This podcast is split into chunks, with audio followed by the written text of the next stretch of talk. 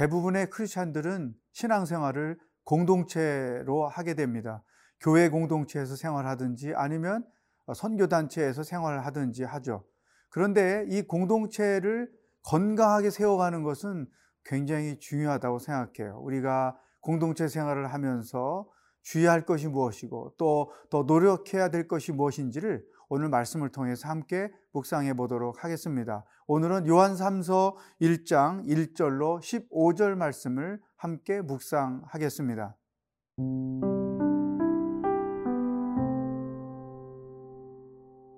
요한 3서 1장 1절에서 15절 말씀입니다. 장로인 나는 사랑하는 가이오 곧 내가 참으로 사랑하는 자에게 편지하노라. 사랑하는 자여 내 영혼이 잘됨 같이 내가 범사에 잘되고 강건하기를 내가 간구하노라. 형제들이 와서 내게 있는 진리를 증언하되 내가 진리 안에서 행한다 하니 내가 심히 기뻐하노라. 내가 내 자녀들이 진리 안에서 행한담을 듣는 것보다 더 기쁜 일이 없도다. 사랑하는 자여, 내가 무엇이든지 형제 곧 나그네 된 자들에게 행하는 것은 신실한 일이니 그들이 교회 앞에서 너의 사랑을 증언하였느니라. 내가 하나님께 합당하게 그들을 전송하면 좋으리로다.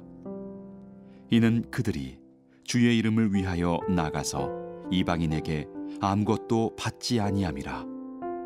그러므로 우리가 이 같은 자들을 영접하는 것이 마땅하니 이는 우리로 진리를 위하여 함께 일하는 자가 되게 하려 함이라. 내가 두어 자를 교회에 썼으나 그들 중에 으뜸되기를 좋아하는 디오드레베가 우리를 맞아들이지 아니하니 그러므로 내가 가면 그 행한 일을 잊지 아니하리라. 그가 악한 말로 우리를 비방하고도 오히려 부족하여 형제들을 맞아들이지도 아니하고 맞아들이고자 하는 자를 금하여 교회에서 내쫓는도다. 사랑하는 자여, 악한 것을 본받지 말고 선한 것을 본받으라. 선을 행하는 자는 하나님께 속하고 악을 행하는 자는 하나님을 배웁지 못하였느니라.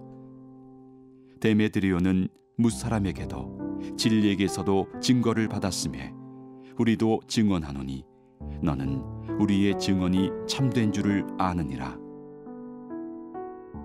내가 네게 쓸 것이 많으나 먹과 붓으로 쓰기를 원하지 아니하고 속히 보기를 바라노니 또한 우리가 대면하여 말하리라. 평강이 내게 있을지어다. 여러 친구가 내게 무난하느니라. 너는 친구들의 이름을 들어 무난하라. 요한 3서는 사도 요한이 가이오와 그와 함께 믿음 생활하고 있는 공동체에 보낸 편지입니다. 그들에게 편지를 쓰면서 이렇게 축복의 메시지를 먼저 전해 주었는데요. 그 메시지가 오늘 우리들의 생활에 너무나 중요한 요소라고 생각합니다. 2절 말씀 사랑하는 자여 내 영혼이 잘됨 같이 내가 범사에 잘되고 강건하기를 내가 간구하노라 어, 기도한다는 말이지만 블레싱 하는 표현이겠죠. 이 말씀은 많은 크리스찬들이 좋아하는 말씀이고 누군가를 축복할 때 이 말씀을 사용하는 경우가 많습니다. 여기서 우리가 주목할 것은 영혼이 잘됨 같이 이 말씀이죠. 내 영혼이 잘된 같이 범사가 잘되고 강건하기를 원한다. 여러분, 우리가 믿음 생활을 하면서 또한 인간으로 살면서 우선순위를 두어야 할 것이 뭐냐면 영혼이 잘 되기를 위하여 수고하는 것입니다. 내 영이 건강하게 성숙하기 위해서, 내 영적 성장을 위해서 투자를 아끼지 말아야 한다는 것이죠. 시간이나 물질이나 또 자기 삶의 타임테이블이나 어쨌든 우리 영혼이 잘 되어야 나머지 범사가 잘 되고 영육이 정서적으로 강건할 수 있기 때문에 우리 크리스찬들이 항상 신경 써야 할 것은 내 영이 잘 되게 하는 것, 내 영이 건강하게 하는 것, 내 영이 영적으로 성장하게 하는 것이죠. 지속적으로 기도 생활을 한다거나 말씀을 묵상한다거나 아니면 경건서적을 읽는다거나 아니면 어떤 말씀쌤이나 통독을 한다거나 또 영적 성숙에 도움이 되는 많은 프로그램에 참여한다거나 이 다양한 내용들이 우리의 영혼이 잘 되게 하는 중요한 요소인 것이죠. 그러므로 여러분이 바쁘게 스케줄을 따라 인생을 살지만 그 스케줄 속에는 내 영혼을 잘 관리하기 위해서 반드시 포함되어야 할 몇 가지 영적인 일들이 있어야 된다고 저는 생각합니다. 그리고 나서 이 요한은 이 가이오에 대한 소식을 듣고 기뻐한다고 고백하는 내용이 있는데 그것이 3절, 4절에 기록되어 있습니다. 형제들이 와서 내게 있는 진리를 증언하되 내가 진리 안에서 행한다 하니 내가 심히 기뻐하노라. 내가 내 자녀들이 진리 안에서 행한다 함을 듣는 것보다 더 기쁜 일이 없도다. 진리 안에서 행하고 있다는 소식을 듣고 기쁘다고 표현한 것이죠. 이게 무슨 뜻일까요? 가요와 함께하는 믿음의 사람들은 하나님의 말씀을 잘 배웠고 그 말씀을 자기들의 생활 속에서 드러내며 살았다는 것이죠.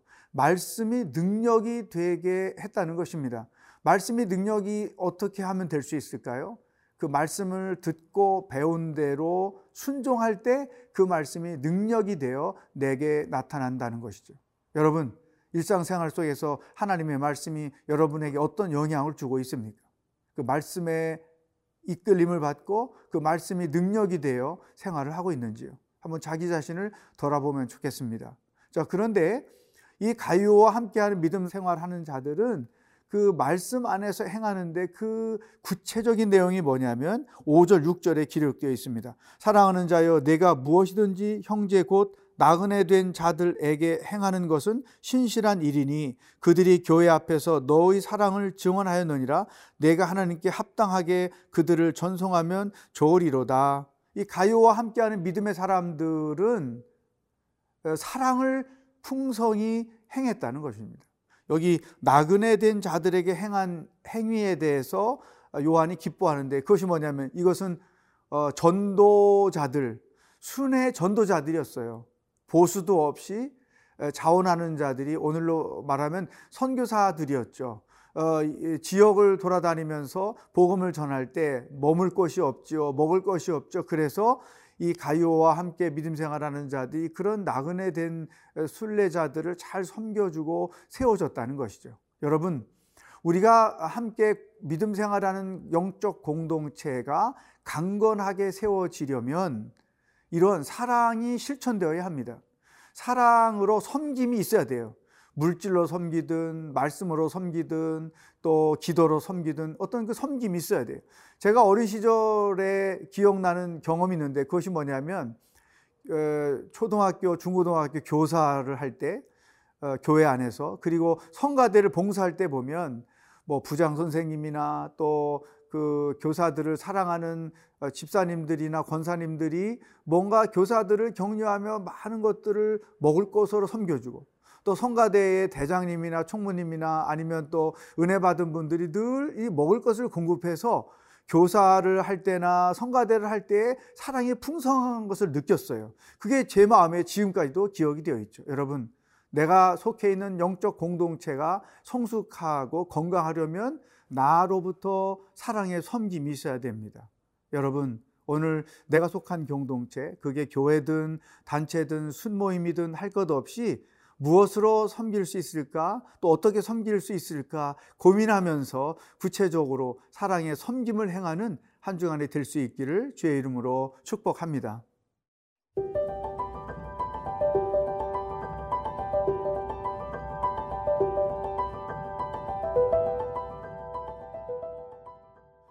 내가 속한 영적 공동체가 건강하고 성숙하려면 기본적으로 사랑의 섬김이 나로부터 있어야 한다. 아, 그러나 또 주의할 것들이 있습니다. 교회 공동체가 건강하려면 반드시 그 일원으로서 주의할 것이 무엇인지를 본문 말씀 9절에서 발견합니다. 내가 두어 자를 교회에 썼으나 그들 중에 으뜸되기를 좋아하는 디오드레베가 우리를 맞아들이지 아니하니 10절 그러므로 내가 가면 그 행한 일을 잊지 아니하리라 그가 악한 말로 우리를 비방하고도 오히려 부족하여 형제들을 맞아들이지도 아니하고 맞아들이고자 하는 자를 금하여 교회에서 내쫓는도다. 자, 여러분 이 말씀을 딱 보면 이 어, 디오드레베라는 사람이 교회 안에서 어떤 역할을 했는지 알 수 있죠. 악한 말로 비방을 했다. 아마도 어, 영적 리더들을 비방했을 거예요. 또 교회에 대한 비방하는 말을 했을 거예요. 여러분, 이 비방하는 말은 교회 공동체를 와해시키는 아주 결정적인 파괴력을 가지고 있습니다. 또 이런 비방하는 말 때문에 시험에 드는 교회들이 너무나 많지요. 어쩌면 이것은 교회에서 가장 흔하게 발견되는 나쁜 현상일 수 있습니다. 또 이 사람은 비방하는 것도 모질라서 말씀을 들고 오는 영적인 순례자들을 섬기지도 않았고 그들을 섬기는 자들마저도 내쫓는 역할을 했다고 해요. 얼마나 무서운 악한 일을 했겠습니까? 여러분, 이런 행위들은 결국은 어, 영적 공동체를 와해시키는 역할을 하는 것입니다. 여러분, 저는 어, 모태신앙으로 태어나서 평생 교회 생활을 하고 있는데 사실 앞에서 말씀드린 것처럼 사랑의 섬김으로 교회를 건강하게 세워가는 분들도 있지만 반대로 이렇게 악한 말을 통해서 또 악한 행위를 통해서 교회 공동체를 와해시키는 자들도 참 많이 봤어요. 나는 과연 교회를 건강하게 세우는 역할을 하고 있는가? 아니면 교회의 영성을 와해시키는 역할을 하고 있는가? 우리 자신을 한번 돌아볼 필요가 있습니다.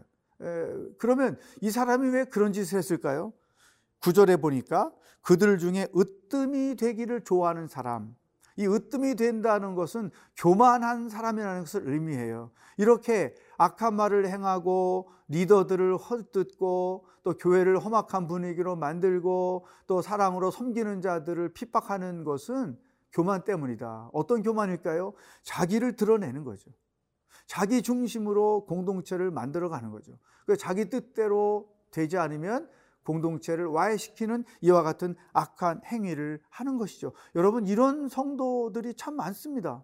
물론 목회자들 중에도 있겠지만 저는 교회 생활을 오랫동안 하면서 이런 분들을 정말 많이 봤어요. 그래서 사도 요한이 이렇게 권면합니다. 11절. 사랑하는 자여 악한 것을 본받지 말고 선한 것을 본받으라. 선을 행하는 자는 하나님께 속하고 악을 행하는 자는 하나님을 배웁지 못하였느니라. 그러니까 교회를 강건하게 세우는 역할은 선을 행하는 일이고 교회를 와해시키는 역할을 하는 것은 악한 행위를 하는 것이다.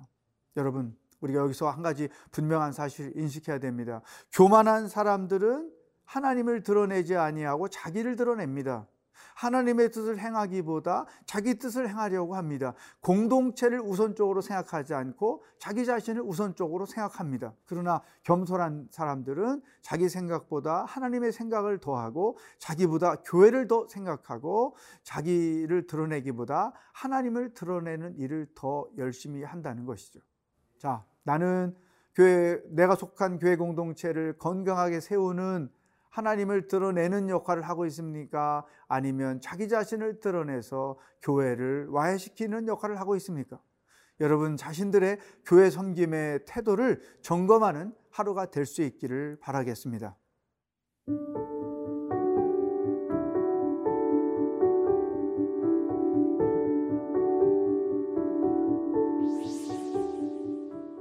하나님 아버지, 나부터 사랑으로 섬겨서 내가 속한 영적 공동체가 강건하게 세워져 가는 놀라운 축복이 있게 하여 주시옵소서. 오늘도 내 영혼이 잘 되게 하는 일에 마음과 뜻을 모으는 하루가 되도록 인도하여 주시옵소서. 예수님의 이름으로 기도하옵나이다. 아멘.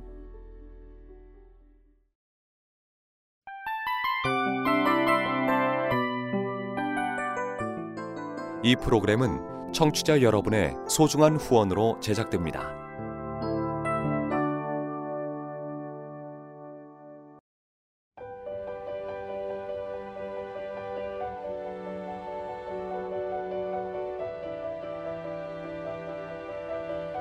세상에는 수많은 교회들이 있지만 더 깊이 있는 말씀 강해를 찾기 위해 크기로만 교회를 선정하지 않습니다.